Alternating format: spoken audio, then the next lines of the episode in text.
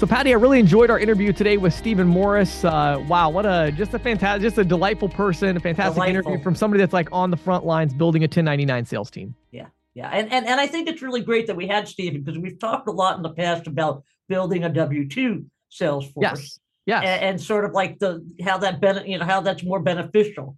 But I think Steven really gets to the nut of of of working with a 10 how how to to effectively work with a 1099 1099 yeah i think there's so many benefits of each model and uh, i think he he did a fantastic job of of really describing what's necessary to make it work.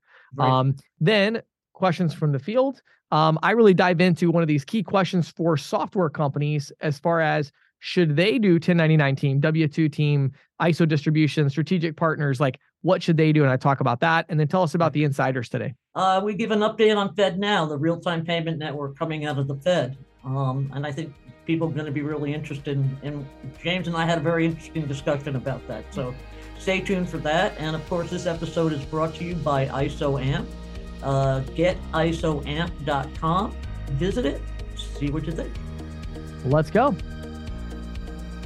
Welcome to the Merchant Sales Podcast Hey, everybody. We are here today with Steven Morris, who is the SVP of Partner Relations at Bright Payment Solutions. How are you doing today, Steven?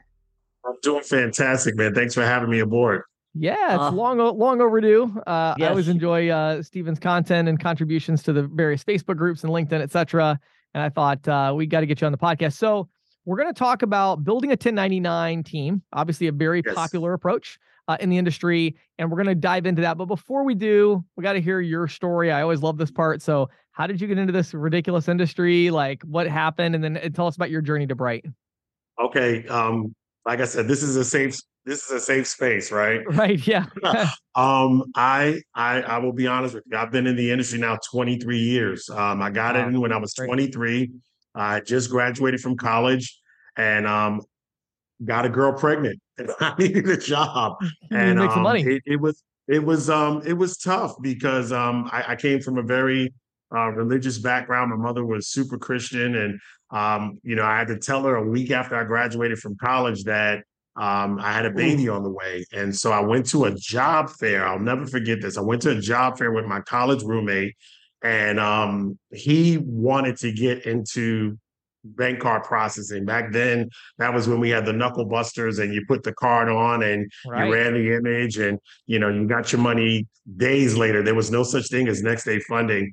Right. And um, he wanted the job really bad. And then the guy who was interviewing him, it was a small processor by the name of Xenex Merchant Services uh, out of Cedarhurst, Long Island. And um, the guy saw me work in the room. You know, I was just trying to be my natural self and, uh, you know, just introducing myself to find out who's who. And he said, I want to hire this guy. And I said, Well, no, you want my friend Tony. He goes, No, I want to talk to you because he says you've talked to everybody in here. And he says, I think that that's going to carry you a long way. So I got the job. Uh, I was a telemarketer. I was a telemarketer, and this was before the internet. So before Google and AOL, this is when you had the CD for AOL and you had to put in your CD-ROM right, and right. Um, you had the, the, the the noise that you had to wait until you got your connection on your computer. And we were calling out of the phone book. I was in New York City, and we would pick a different industry every day.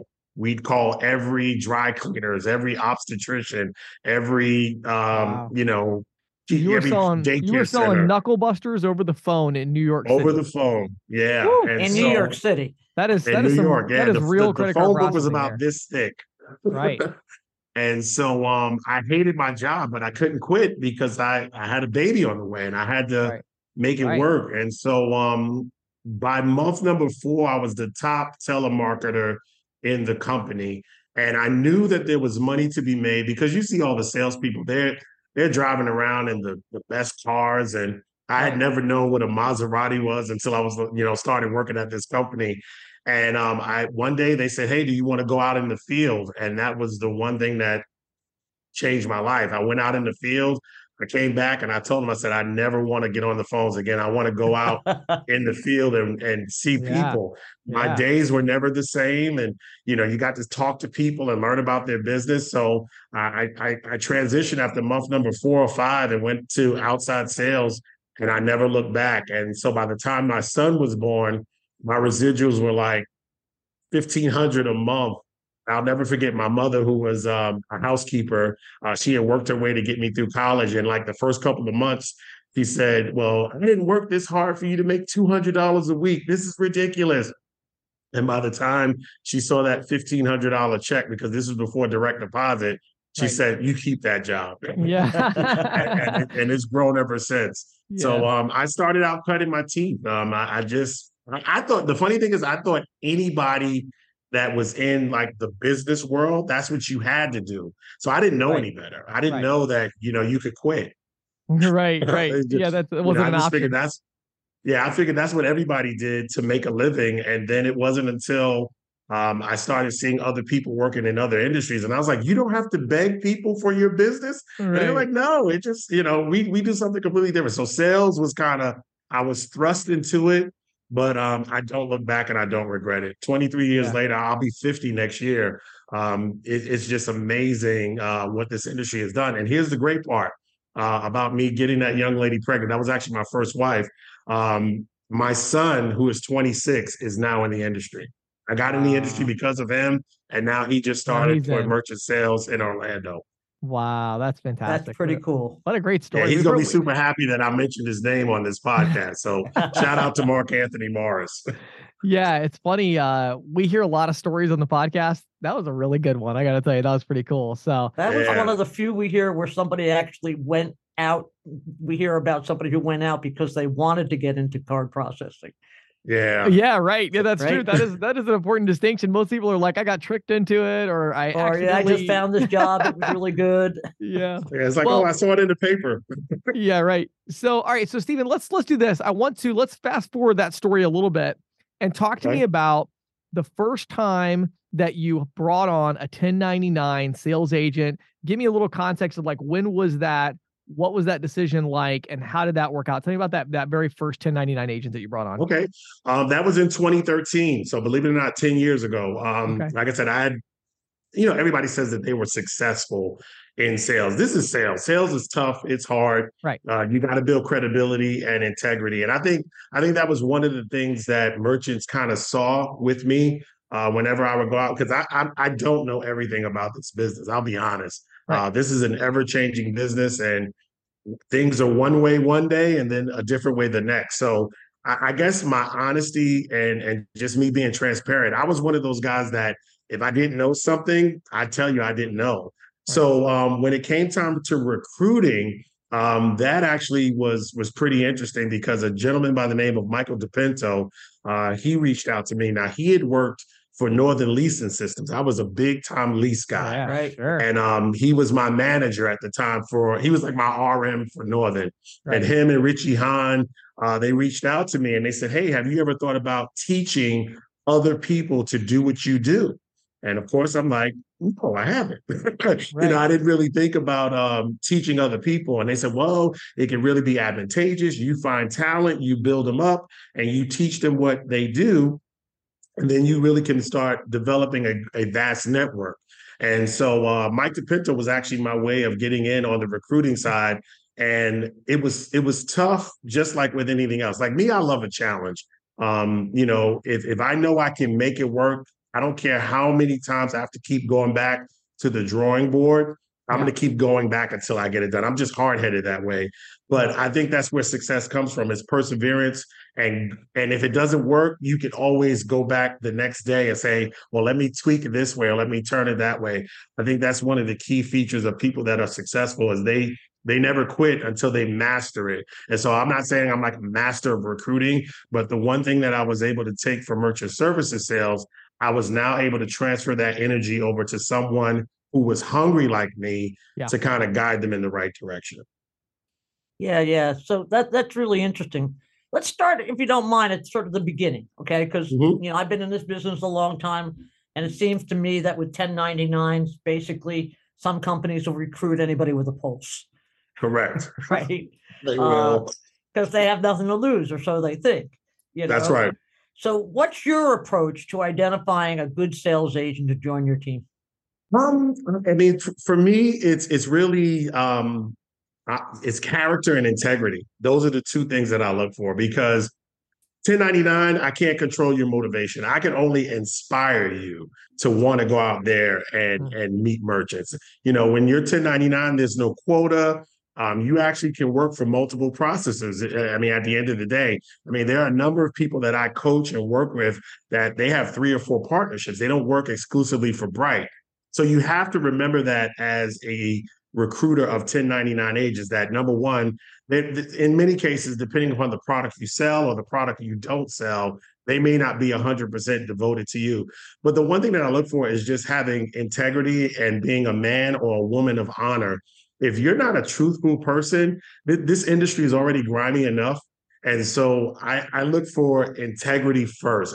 I, I can motivate and inspire all day, but if I can't trust you, we can't work together. So I, I'm not one of those guys that, oh, well, just bring me your brother and bring me your sister. And, you know, a lot of ISOs, um, they, they want to uh, bring aboard, like you said, anybody, anybody with a pulse. And the reason why is because they're expecting you to exasperate all of your immediate connections. And then after like month number three or four, they're expecting you to quit. And so when you quit, they keep your residuals. And and I, I just I'm not that guy. I, I just learned over time that I may not be the best solution for everyone. Uh, there are a lot of companies out there that that you know they just want mids and want you to do two thousand, and you know they're just trying to build as much in margin and as much in mids as possible. But overall, I just want the right people. If I can help a handful of people, uh, you know, get to a certain level, then eventually they'll be on their own, and then I feel great at night because this business is is very rewarding. Um, you know, a lot of people say, "Oh, well, you know, you could buy a Porsche or you could buy a Lamborghini." That's that's not important to me. I, I want you to get out of debt. You know, I, I want you to be able to uh, take a vacation that you may not have ever taken before, and then come back a month later and have a residual waiting on you. That that's my my pride and joy. Because at the end of the day, we can't take any of this with us. You know, I can't take money into the grave. So if I can pour into another human being and teach them how to operate the greatest business that I think has ever been, then then that's where I start. So to answer your question, I just need you to be honest and have integrity and um, be willing to make mistakes because you are. I promise you, you are. Yeah, yeah, that's great advice. That's great advice, mm-hmm. Steve. What about once you find an agent that you want to bring on board? You know, what sort of interaction or qualification do you do before bringing them on?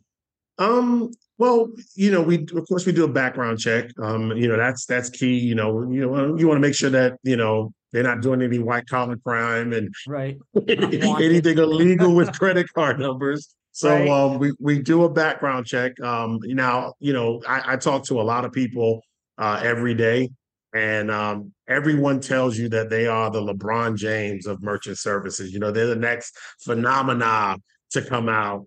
And um, I, I look to make sure that you're going to honor your word. That that's the one thing that we get away from. Basic, simple practices that our mothers and fathers taught us is honor your word and and and be a man or woman of integrity. So once I kind of talk to you for a while, I mean, it, it's a relationship. It's not something that you know I'm just going to talk to you once. I'm going to send you an agent agreement, and then you're never going to hear from me again. No, it's it's a walk through the park. We're going to date for a little while because I want to see what you do, how you respond, and um and if you are a man or a woman of your word. I mean, there's going to be a lot of pressure in merchant services. You know, Patti, you know, James.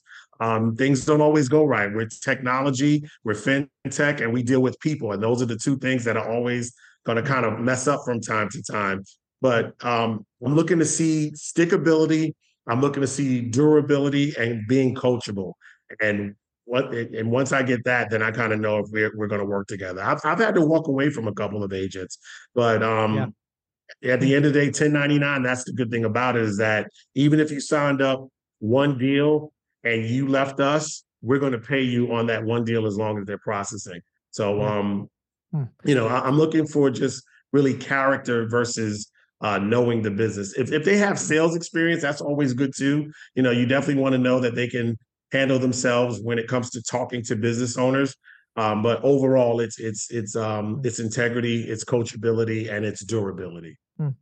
You know, a couple things I, I found really interesting that I would love to follow up on, Steven. Um, one of them I found really interesting is your motivation for what you do, because mm-hmm. um, this gets lost on so many people that I talk to, especially individual agents who become successful, and they right. say, "I want to start bringing on 1099 agents." And my first question to them is, "Why?" Right. And what I love people. You, do because what I find is you, you generally have three motivations, right, to do this. Two of them never work. Only one of them does. The two that don't work are I'm tired of prospecting. That one, right? That's right. Like basically, I'm done. So I'm going to bring on some independent people, and I'm going to assume and that let they're them do my job. Yeah, and I'm going to let them do my job. Uh, hello, you're about to bring on people that have no idea what they're doing, and you think your job's about to get easier? No. That's you think you don't need to go out in the field anymore? No. Yeah. Like you're you're yeah. bringing on people that don't know what they're doing. Like you know, so that's number one. And number two, like you just mentioned, was money, right? And they think, yeah, I'm going to make so much more money with these 1099s. Well, actually, you're going to make a small percentage of what right. you're making before on people that can't sell nearly as well as you can. So right. actually, no, it does take quite a while. Now, eventually, like it, it's a, definitely a long term, you know, play. Like it mm-hmm. does pay off big time. And there is something I, I, know you've you've experienced this. I remember when I got my first ten thousand dollar residual check from uh my 1099 channel. Right. Right. I'd been recruiting for it took me a while to get there. Initially, it's like from the YouTube videos and all that, you know, and it was slow going. But back oh, when yeah. I was back when I was doing it, man, I mean, it probably took me it was at least 18 months, I bet. Really. Honestly. Okay. Before I got 10,000 from the the 1099s, because I had this like referral relationship, you know, with the big processor. But when I right. got that first 10 grand where I was like, I don't like, I'm done. I don't even know any of these merchants. This is fantastic. Like, this is unbelievable. Like, none of these merchants would ever call me. I can go on vacation right. and not work. Like, I don't it's even like, know these great. people. This is fantastic. So that it is a great thing. But at the same time, the truth is, if I would have put the same amount of time and effort that I took to build that 10,000 into yes. selling merchant services, I would have made 30,000 a month extra. Correct. Right. Correct. Here's the here's the thing that I want to add is that yeah. um we we all well, I, I come from, you know, there's a great debate between who's the better basketball player, LeBron James or Michael Jordan. I'm a Michael Jordan guy. Well, me too. I've watched him uh, over There's really a debate about this, but anyway. There is no debate. I'm from you. Chicago, I'm so, you know, obviously. but here's the thing Michael Jordan was the greatest basketball player to ever play the game, but he's a horrible GM. He's a he's a horrible owner. Right. And so what does that mean? That means that although you know how to sell, although you know how to talk to merchants, can you teach that to somebody else? And so just because you're a great player, that doesn't make you a great coach. And that's what I, I have learned over the instance. I mean, I, I, was I think I was a decent salesperson. You know, I'm not gonna say I was the greatest salesperson. I did well. I was able to, you know, take care of my family and pay my bills and have some money right. left in the bank afterwards. But it took me a while to master people. People I mean, the, the great thing about being a recruiter is that you deal with people. The bad thing about being a recruiter is you deal with people. right, right, right. and so you're dealing with their issues. Yeah. I've become a life coach, a motivational right. speaker. Right. Uh, I, I, remember one guy, uh, he would call me religiously, and this is where you had to learn time management. Right. Um, he would call me religiously and maybe do like one deal every three months. And I was like, oh, you know, you're trying not to you know, try not to push him to the side because he's excited, but you you got to value your time as well. But to make yeah. a long story short, um, he ended up becoming a great salesperson because he needed somebody to kind of help him in the areas where he suffered. And I'll never forget one of our final conversations before he really before it really clicked. I told him, I said, man, you talk too much. I said, you do more talking to me than you do to the merchants. Go right. out there and change your life and inspire yourself to to to achieve yeah. greatness. You, yeah. You're not going to know the answer to every question right then and there. And if you have to say you don't know, say you don't know. But talking to me more than you're talking to your to your merchant is right. not going to help your pockets. And now the dude's like making like thirty thousand a month. So right. it took a little tough love, but right. some people have it, some people don't. yeah. Well, I think I think again, going back to that motivation, it comes through so clearly for uh, in, in you know in your voice and and you know your interaction here is that you have this passion to help people you have this passion to see other people succeed and when that's your primary motivation you can build a really big team and you can make a lot of money long term but right. but but it's not about you know the money is a byproduct the motivation has to be i want to you know i'm doing this for the emails for the phone calls for the text messages i get of people that right. say you know i literally got a text last night from a rep who said i can't remember what it was i was i was asking something some email we sent out about content anyway he emailed me and just said man, if you ever need anything from me, let me know. I make 20,000 a month because I watched your videos. I got started in the industry. I, have never even talked to this guy. I don't even know who he is. And he's like, that is probably it changed my family's feeling. life. You know what I mean? That's the best feeling in the world, man. Right. That, right. that no amount of money can, can, can, can really affect that. And, right. and just to hear somebody tell you that you changed their life right. on a great scale. We live in a world, man, where things are horrible, man. People are suffering. Eggs are like what twenty dollars a, a dozen now. Know, crazy. Yeah, seriously. Yeah. So so to be able to get a text message like that or a call where somebody can say. "Hey James, hey Patti, hey Steven, you guys changed my life." That that yeah, doesn't happen every day. That, and that's that's what it's all about, right? So, all right, we, we got we got to get this moving. Here we go. So, I, I got a couple right, of questions I want to get through. No, we're doing this. I just love this conversation. It's so fun. So, okay, we're back on on track here. So you bring an agent on board. You're like, all right, yes. this is the this is the agent. We're going to bring them on board. So then you got to get them to do their first deal. Yes. Talk about that. What what happens between signing the agreement, the agent agreement, to like getting a first deal? How do you make that happen, or what do you do to to help facilitate that? I, I tell every agent if I don't help you get ten deals within your first ninety days, I've failed you. Mm, so you set that, that expectation. That, that's the expectation from from the moment they're approved. That's my first, and they all can tell you this if they watch this podcast. I have 90 days to get you 10 accounts. Right. And if I don't do that, then I failed you. And so we put a timeline. Let's put we we have to put a deadline on our success, yeah. and we have to set benchmarks. And we're just going to go at this all willy nilly and wish that it happens.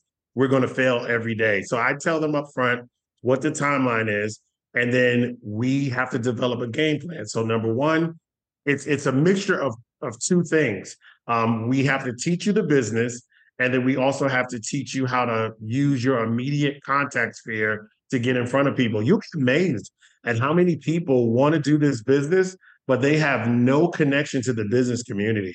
They don't know about BNI. They don't know about right. the Chamber of Commerce. Like they're, they're just trying to figure this out and they got they they heard about it because their friend told them or what have you. Right. So it, it's it's a battle of teaching the business. By the way, we use ISO AMP. Hey, so, there's my shout so, out. so we do use your platform. But, but it's a great platform. You've developed sure. a target vertical of teaching people this business the right way. And so they learn the business, but then you also have to learn how to sell. So I give them deadlines, I give them benchmarks. And then if they don't hit that benchmark, by day number 90, then I have to push them to the side and kind of love them from afar because I, I don't want to waste your time and I don't want to I don't want to waste my time. Right. So mm-hmm. I, I, I set those guidelines because if success is in front of you and people have already reached levels that you're trying to get to, why wouldn't you listen to them? So right. you, you got to put a sense of urgency because what'll mm-hmm. happen is life gets in the way. You're yep. going to get distracted and you're going to quit. I mean, there's there's not a high retention on the 1099 side. There is not yeah. a. I, I could probably count probably about a thousand people I know that at one point can say, "Oh yeah, I tried to do that merchant services right. thing. It didn't work for me. I'm still surprised you're doing it, Steven. And the reason why I'm still doing it, I just I didn't quit. I didn't give up. Right, right. exactly. Okay, so now you already kind of touched on this next one, but I'm kind of curious to hear a little more context to this. So for me, when I was building my team, this is, you know, I guess wow, it's been like seven years. I think it's like seven years since I was actively so building old. a team. I know I'm getting old, man. I'm getting really old, almost 40. Anyway, so when I was doing that, for me, it was one, three, and 10. In other words, I want to help okay. the agent get their first deal. Then I want to help the agent get to their third deal. Usually the first deal was their uncle or their aunt or whatever, right? I want to get them to right. three deals. Then I want to get them to 10 deals. And I felt like once they got to deal 10, I was like, I got something right? They're not, you know, it's like they're they're they're in. You know what I mean? They're right. so. I, you know, you mentioned the number 10 as well. What are your thoughts on kind of these metrics? And do you do anything different? You know, how what's that progression like to get them from one, three, 10, or, or whatever your metrics are? Does it change yeah, over that? Well, honestly, we and and I I actually like that metric that you uh, illustrated because I'm assuming you said what seven years ago, so that was back yeah. before dual pricing and all this stuff. Yes. Now it's a little different. Yes. You, you can sign up merchants a lot faster if you're going to do dual pricing. right. That will guarantee them a higher rate of return and residuals.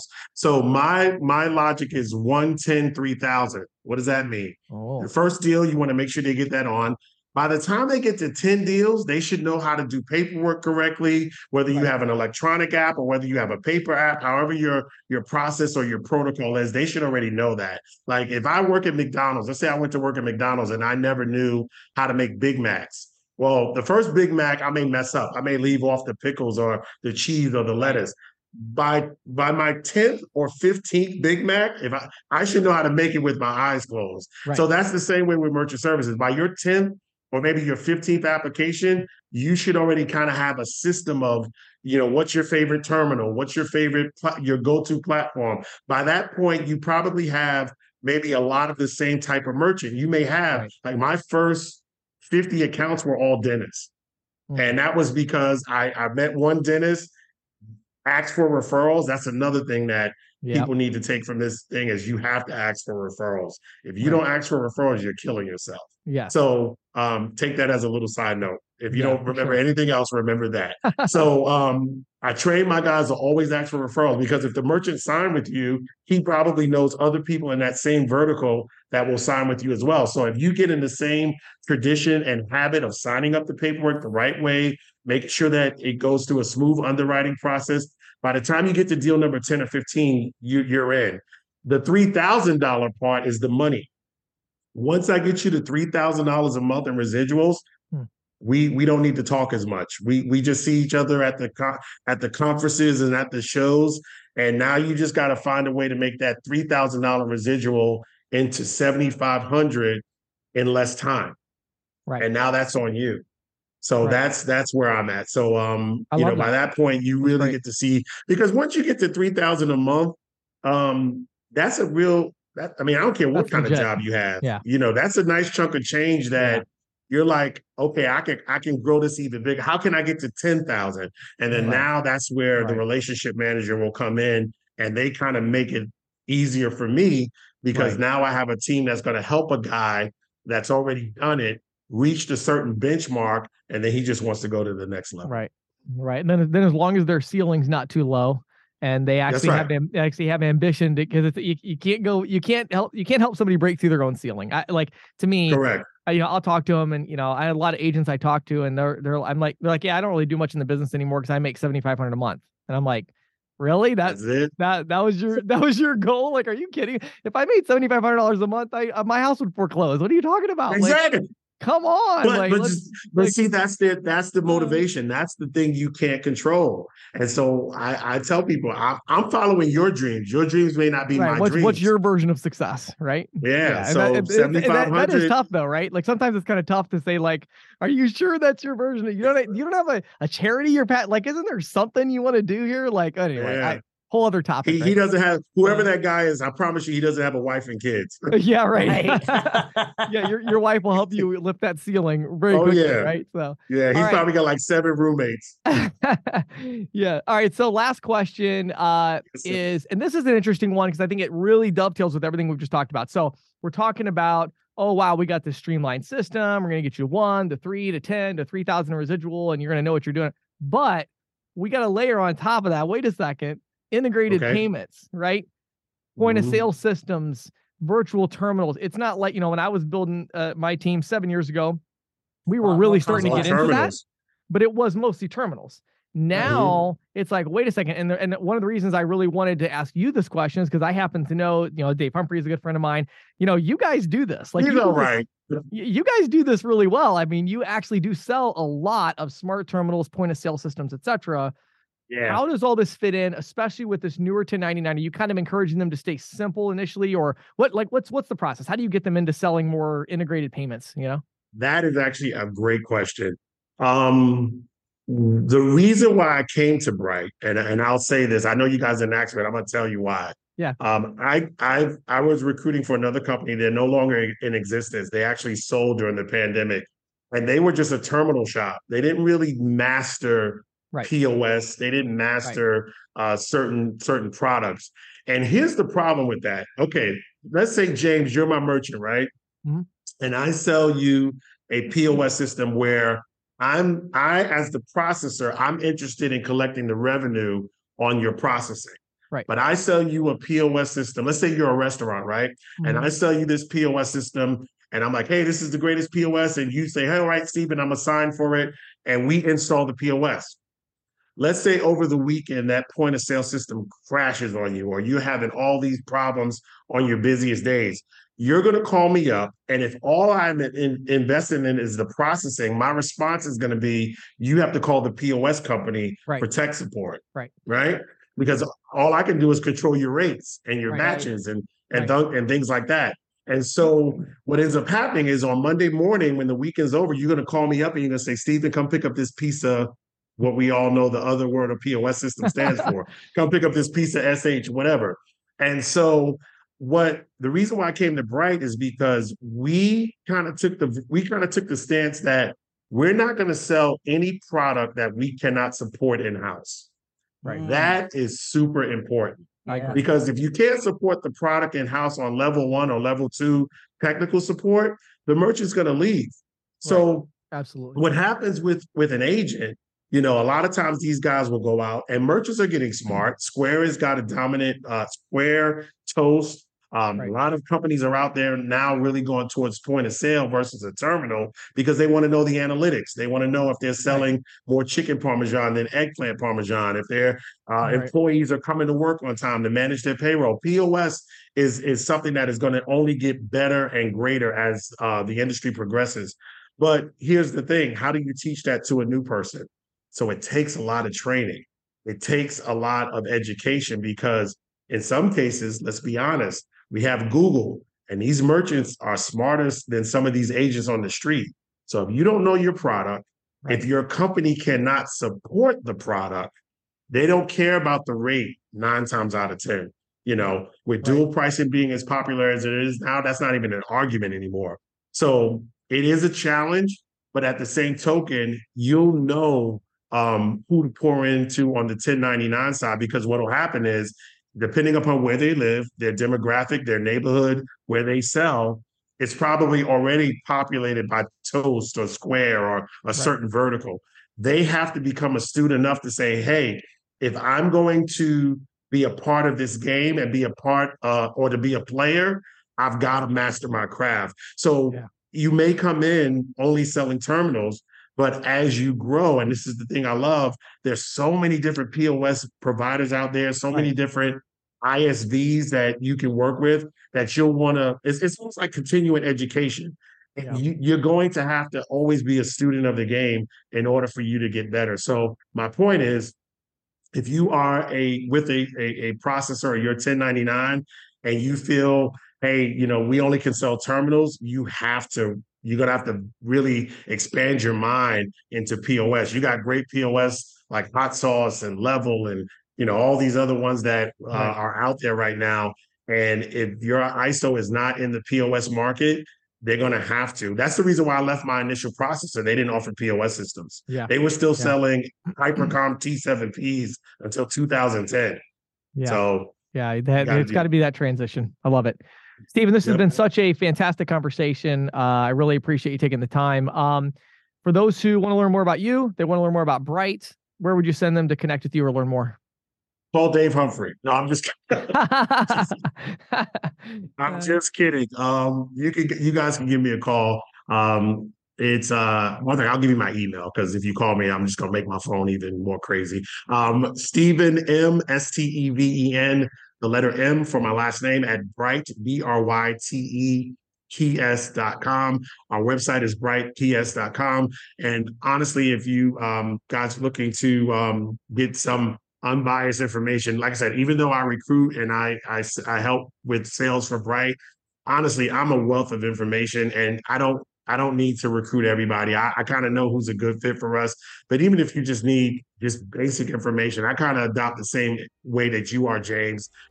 It, it's a way for us to really help other people be successful. Yeah, and so sure. I go in with a pure motive, and um, you tell me what's wrong, and I'll say, hey, this is what you need to do, with no financial gain, no bias whatsoever, because I believe that the good Lord is going to bless me regardless if you do the right thing. Love it. Awesome. Amen. Steven, thank you so much for your time today. Really appreciate it and uh, wish you a fantastic uh, rest of the year. So, Patti, the sponsor of this podcast is ISOAMP, the leader in full service statement analysis. Um, we sent out an email uh, recently that w- got a lot of uh, interesting replies and stuff. So one thing people may not know about the platform is that we can do compliant surcharging. I saw and, that email. Yes. Yeah, it's kind of a big deal right now because of the surcharge cap and some people that are kind of moving towards the compliant surcharging approach right now. Um, mm-hmm. And the reason that it's important is because it's actually really difficult to do a proposal for somebody on compliant, you want to do compliant surcharging because it's pretty rare to find somebody who's already on it. So if right. you're selling it, you're generally selling where you're converting somebody from interchange plus or sure. from tiered pricing or flat rate or whatever, or you know, dual pricing or whatever over to and uh, surcharging. And it's tricky because with with compliant surcharging, of course, you can't add the fee to debit, signature debit, or PIN debit. And so how do you know what the margin is going to be? How do you know what they're going to yeah, pay? Sure. What are their sure. costs? You know what I mean? Now, uh, what our system does is we take all of the available data and we use that to try to determine this.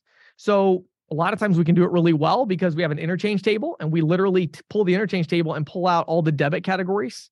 And we say the debit categories are the ones where the merchant's going to have to pay the fee.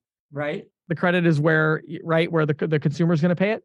Um, other times it's tiered pricing. We can try to pull it from the merchant activity table. So we're very good at trying to pull it. And if we can't pull it, we guess and we're really good at guessing based on the business type and the average you're great at size. guessing because you've seen so many of these. We right? have tens of thousands of statements, right? So we're able to take that data and we're so no matter what the statement is, you can always convert it from anything to anything. Right. That's how our system is built. So if you want to check that out, head over to getisoamp.com, G E T I S O A M P.com, getisoamp.com. Uh, click on free demo, and uh, we'd be happy to have my team do a demo for you and show you what we can do. This is Questions from the Field, brought to you by ccsalespro.com, the leader in merchant sales training and technology. If you are an individual merchant sales professional, visit ccsalespro.com forward slash training to get a free 14 day trial of our All Access Pass. If you manage a team of merchant sales professionals, visit ccsalespro.com forward slash ISO to learn how we can help you grow. And now, here is Questions from the Field with James Shepard. So, Patti, today I'm taking a little break from my uh, mini series on overcoming objections because I want to talk about, um, you know, what I believe is one of the most important decisions today for uh, software companies, for technology companies. Um, I just am dealing with this so much, and it has so many far-reaching implications for the ISO world, the agent world, and, and everything like that.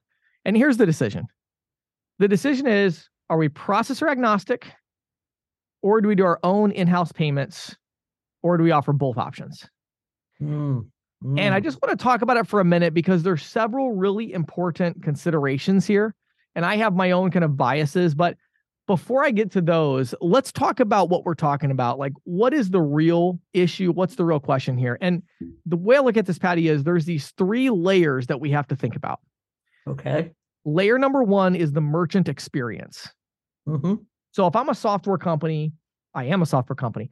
Yeah, uh, you know, one of my software companies, somebody else's software company. If I'm trying to serve small business owners and I'm thinking about how am I going to handle payments? Well, if payments are a really important part of your experience and people need to sign up for a payment processing account to use your software, then them signing up should be really simple, really mm-hmm. smooth, really easy for them to do that from the online application the underwriting process, which should be instant, nearly instant, unless you're medium to high risk. Um, the uh, deployment and implementation, which should be almost entirely automated and instantaneous, mm-hmm, right? Mm-hmm. Um, this is the this is the non-negotiable part of this discussion. Sure. So whether you say we're going to become a payfac or we're going to use Tilled for payfac services or you know we are going to be a wholesale ISO or we are going to have strategic partners that are going to sell our technology. Regardless of which of those understand that if you if the merchant is not having this seamless easy experience you are not positioned for success because friction and complexity will always lose mm-hmm when they can be minimized with another option. So mm-hmm. it's just you have to remove friction and complexity. You have to. So the merchant experience has to be fantastic. Number one, um, that's non-negotiable. Second, non-negotiable, the sales partner, sales professional, sales agent, the person who's who is selling your solution with the payment processing integrated into it, their experience has to be similarly free of friction and complexity. Mm-hmm. And there are just a lot of agents who are frankly fed up. And I understand, I agree with them, fed up with the this idea of the processor, which integrates to the software company through the gateway. And two things tend to happen with this model unless somebody does something about it, which I'll talk about in a second. two things happen. Number one, the sign up is a nightmare. It right. takes forever. The settings are wrong with the gateway. Something doesn't work. And number two, once that becomes apparent and there's an issue, all three companies point their fingers at each other. At each other. Yeah. And these agents are sick and tired of it. I know agents that are like, hey, I'm like, you know, this, I have this one ISO, this one processor, and like, I love them and I love the company, and that's where I do my deals. But when it comes to a point of sale system for this vertical, I go over here and I sell payment mm-hmm. processing for this tech company. And when it comes to this other vertical, I go over here because they understand and they are just sick of it. It's like, why do they have to deal with all this friction and complexity? So the, the important thing is this when you're thinking about, okay, do we go third party? Do we get strategic partnerships? Do we become a PayFac? Stop everything and, and understand there are two non negotiables the merchant experience, free of friction and complexity, and the salesperson's experience, free from friction and complexity. Those are non negotiable. So, with that in mind, what do you do? How do you build this distribution channel? Several options, right? You can go W 2, right? Mm-hmm. In house. Um, the beauty of that, whether it's in the field or on the phone, is that, of course, you have total control. Also, you're not paying out as much residual. Usually, you're paying a salary plus maybe a 20% residual split. So, that's a really, really good model. And I think for a lot of software companies, even if all you have is a pilot version of that, like you literally are a big software company, but you have like three outside agents that are making right. 60,000 a year salary plus 20% residual and plus a little upfront or whatever, it's worth it for two reasons.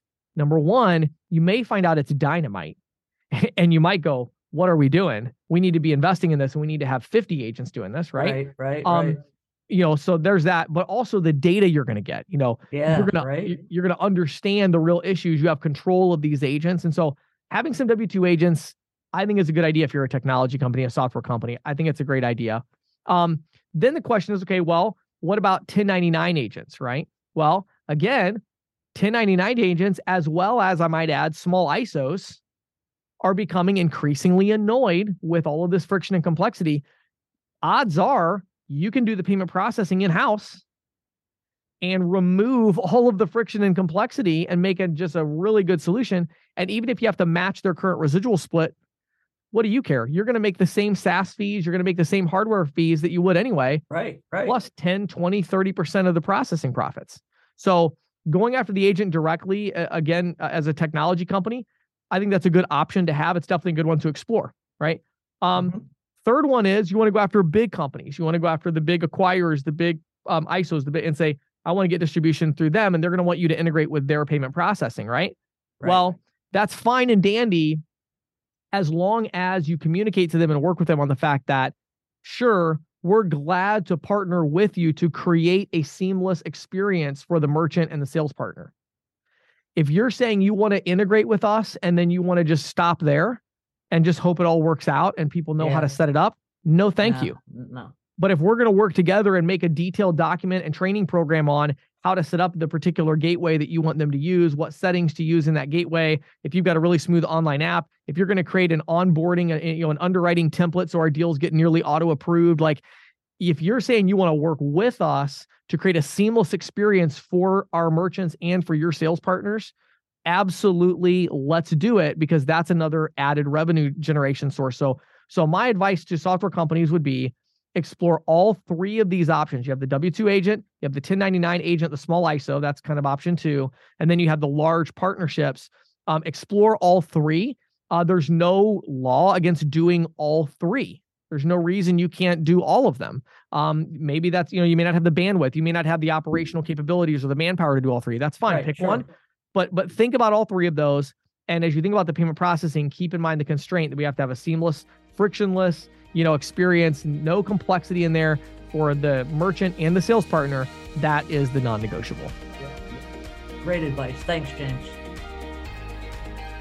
This is the Insider's Report with Patti Murphy, brought to you by The Green Sheet. For nearly 40 years, the Green Sheet has been the go to source for news, analysis, and educational tools that empower and connect payments professionals. If you're not reading the Green Sheet already, check it out on the web today at www.greensheet.com. Well, James, it's official. Uh, FedNow, the widely anticipated real time payments network that's being built by the Federal Reserve, right. will go live in July. Yeah, I saw that. Pretty exciting. Now, this is a big deal. You know, a 24 by 7 by 365 payment network. You know, to put it in perspective, the current the Fed currently, uh, you know, it operates the ACH, some wire network, et cetera. Right. Sure. It it operates on something that I would say is close to what we used to call bankers' hours. Yes. You know, yes. nine to five Eastern with lights out on holidays and weekends. Right. Yep. Think of I, I was I was writing this up for the green sheet recently, and I I came up with this analogy. Think of the of FedNow as Venmo meets the ACH except there's no lag at all between the transfer request and the money going into the recipient's bank account. Everything's yep. in real time. Yep. You know, yep. we have these Venmos and and uh, Zelle and so forth out there that appear to be real time from the user, you know, from the recipient's perspective. Right. But most of those transactions, a lot of them, a lot of them are, are uh, cleared through the ACH. But I've learned that RTP, which is another real time network, Right. Right. Uh, also clears a lot of these. Now, RTP, as I said, is a real time network. It was built by the clearinghouse and it predates FedNow by about five years. Right. Now, while RTP is accessible by any bank or credit union, it's owned by a handful of the largest banks. And a lot of regional and community banks would rather not contribute to these banks' yep. revenues. Yeah. Now, the Fed is sometimes called the processor of last resort. It has electronic connections to 2,000 or 10,000 plus banks and credit unions that are covered by FDIC insurance. Yep. Uh, the correct connections that are already used uh, for ACH and wire transfer, as well as uh, central bank activities. Think uh, ordering coin and currency or accessing the discount window. Sure. And also, these all these banks have master accounts to support clearing through the Fed. Uh, when you use RTP, you have to, if, and you're a non-owner bank, you have to open a clearing account with one of those banks. So th- that's an extra step.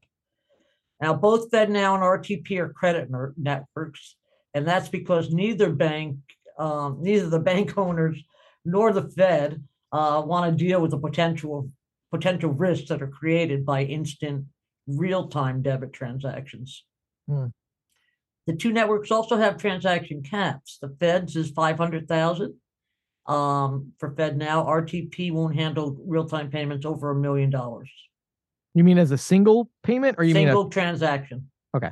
Single Right. transaction. So some of those really large uh, trading partner deals, Mhm. you know, are not going to be necessarily on RTP. or- Sure. You know, but research consistently shows that consumers and small businesses do want faster payments. The Fed said that its research has found nearly three quarters of micro businesses and 60% or more of larger businesses believe real time payments will help them better manage cash and working capital. Hmm. Now, based on RTP's experience, the most popular applications are account to account payments, Right. instant payroll and earned wage access, where you get a portion of your wages Mhm. before payday, and gig economy payouts. The Fed and others are also betting a lot of bill payments. Both consumer and B2B are going to migrate to FedNow as it allows for better management of cash flow.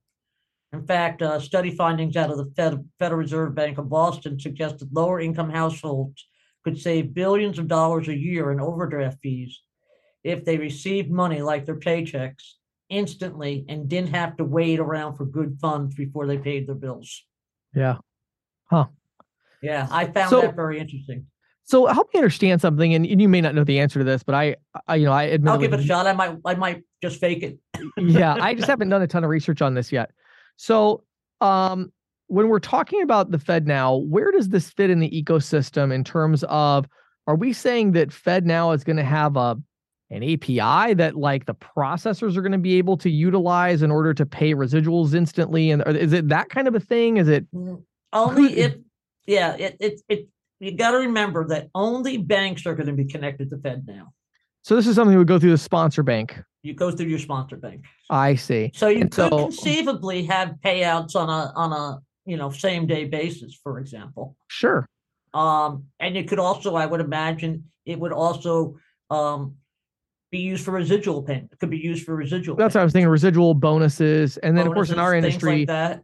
I mean, yep. isn't this going to completely eliminate the whole like one percent um you know instant payout thing that like Square and others are doing? Because like there's no reason for that anymore. Like they should right. be able to do it through FedNow. They may still charge it, but they should sure. be able to do it through FedNow virtually at very, very minimal cost, I would imagine. Yes. Right. Is there are there oh, certain oh, yeah. fees associated? Or I mean, this is like a uh, there's gonna be fees, but they're gonna they're not gonna they're trivial, it's like imagine. a penny, five cents, something like that. Yeah, something I mean, very, very small. Very trivial, the fees. They put the fees out not long ago, and I what I remember is they were almost identical to RTP.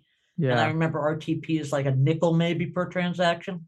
And then I have to wonder as well. The other thing I really have to wonder is is this going to really upend the card brands and their effort at B2B? You know what I mean? Aren't there going to oh, be? I, I think it could. I think it could upend that. I think it could also upend the ACH. I oh, well, mean, the ACH is used for a lot of those types of transactions that Absolutely. we're talking about. what I'm saying is now, now it's kind of like, hey, send us the payment instantly through the, you know FedNow yeah, through the Fed. Yeah. I mean that that kind of if I'm a business because again the rat a lot of the rationale for for uh, B2B card acceptance is this idea that you want to get your money faster and more convenient. So obviously there are other things, you know, there's a lot of other benefits to it. I won't get into all that here, but right. um, we need to get Roger McNamara back on to talk about all that. We should get Roger back we should, on that. You know, yeah. but uh, but I think it is interesting. I mean, it's an interesting player in that market, I guess I would say. I think so too, and I think you know where you're going to see it less. A lot of people are like, "Oh, this is going to be great for consumer POS." I'm not so convinced it's going to be in the POS that fast. Um, yeah, I think we interviewed, didn't we interview uh, the folks from um, Psionic, Psionic? Yeah, at some point recently. A couple months back, several months back. They right. have a, an agreement with a technology company called SpacePoint that right. where they're going to do a pay by bank service where payments yeah. can get instantly transferred to uh, yeah. uh, bank accounts, the merchant accounts from the consumer account. Hmm. But it does, and they do a lot of work in developing markets, uh, supporting yeah. uh, voice and data. I'm not. I just don't see it for yeah. the average retailer, at least not at this point. Not not yet, but I mean, I think there'll be. I think the real question is going to be who are going to be the big technology innovators that build on top of this. And and I think you, know. you can take. I think you can pretty well safely guess that um, Fiserv will be one of them. Yes, of course. Yep. Because Fiserv already has a direct connection with it. Absolutely. Yeah. You know, Interesting stuff. Hmm. Yeah. Well, definitely keep us in the loop on this one. I'll be I'll be curious to see how it goes. I sure will, James. Thanks. Thank you for listening to the Merchant Sales Podcast. Whether you are an industry veteran, processing executive, or just trying to learn about the payment space, we appreciate your time. The Merchant Sales Podcast is a joint production of Greensheet.com and CCSalesPro.com, and we hope you will tune in next week for more information and tips on building your merchant services business.